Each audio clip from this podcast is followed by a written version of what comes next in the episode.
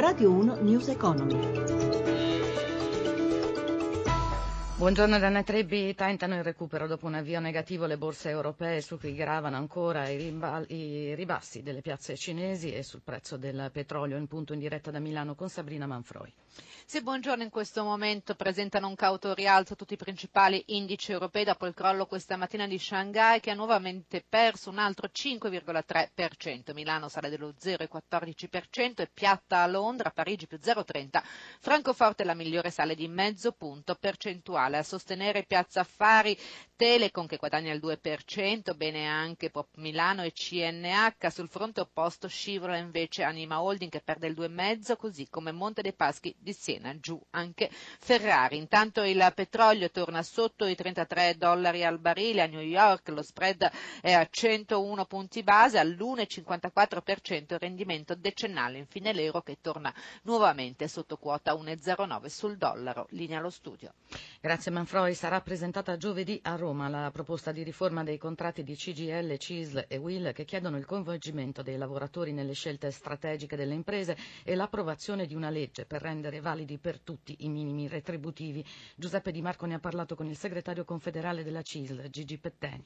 Noi siamo perché siano i contratti che determinano le condizioni dei lavoratori e tutti i lavoratori abbiano un contratto e ci sia un salario dignitoso per tutti i lavoratori. Al massimo se si può operare, si può operare sul recepimento di ciò che la contrattazione va facendo. I salari italiani devono essere migliorati, non hanno un problema di essere abbassati, hanno un problema di essere alzati. La vostra proposta contiene anche una modifica per il calcolo degli aumenti che non sarebbero più legati all'inflazione. Siamo in un contesto dove bisogna cercare di far partire i consumi interni, abbiamo bisogno di tutelare meglio i redditi ed è chiaro che fare politiche nel momento in cui c'è deflazione non è uguale di come c'è l'inflazione, per cui abbiamo fatto anni dove attraverso i salari dovevamo contenere l'inflazione, oggi dobbiamo fare qualcosa di diverso. Un altro punto fondamentale eh, della proposta è la richiesta di coinvolgere i lavoratori nelle scelte strategiche delle imprese. In pratica si tratterebbe di un avvicinamento al modello tedesco. Anche in Italia si possono costruire i nostri modelli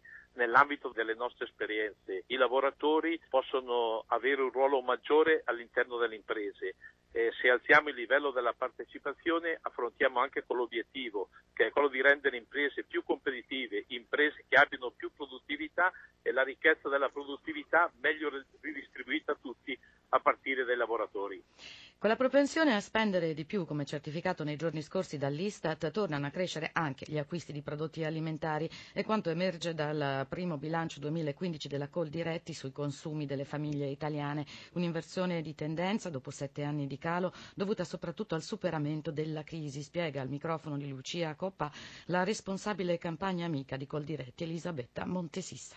Sicuramente un dato molto positivo italiani tornano a privilegiare gli alimenti della dieta mediterranea e quindi anche un discorso di benessere e di salute. 4% in più per la frutta che è un dato importante ma anche un 17% in più per l'olio e un 5% per il pesce. Non dimentichiamo che la frutta negli ultimi anni aveva registrato un calo che era andato anche al di sotto delle quantità previste dall'Organizzazione Mondiale della Sanità, quindi avevamo messo in discussione anche la nostra salute. Finalmente è tornata a rappresentare un dato importante della nostra dieta. E anche della nostra economia. E anche della nostra economia perché rappresenta il 23% del totale del budget destinato dalle famiglie all'alimentazione mensile, per un importo che è pari a 99,5 euro al mese, quindi un dato molto significativo. E la riscoperta della dieta mediterranea vale ancora una volta anche per l'estero, con quali risultati? Nel 2015 abbiamo avuto un record storico rispetto alle esportazioni con più 7% e un valore di 36 miliardi di euro, quindi l'estero è sempre più made in Italy. Alcuni valori importanti, più 11% per l'ortofrutta, più 10% per l'olio e più 6% per il vino, quindi il made in Italy è ancora un fattore significativo all'estero. News Economy a cura di Roberto Pippen torna nel pomeriggio dopo il GR1 delle 17.30. Assistenza a Cristina Pini, Gianitola in regia. A tutti buon proseguimento d'ascolto. Radio 1 News Economy.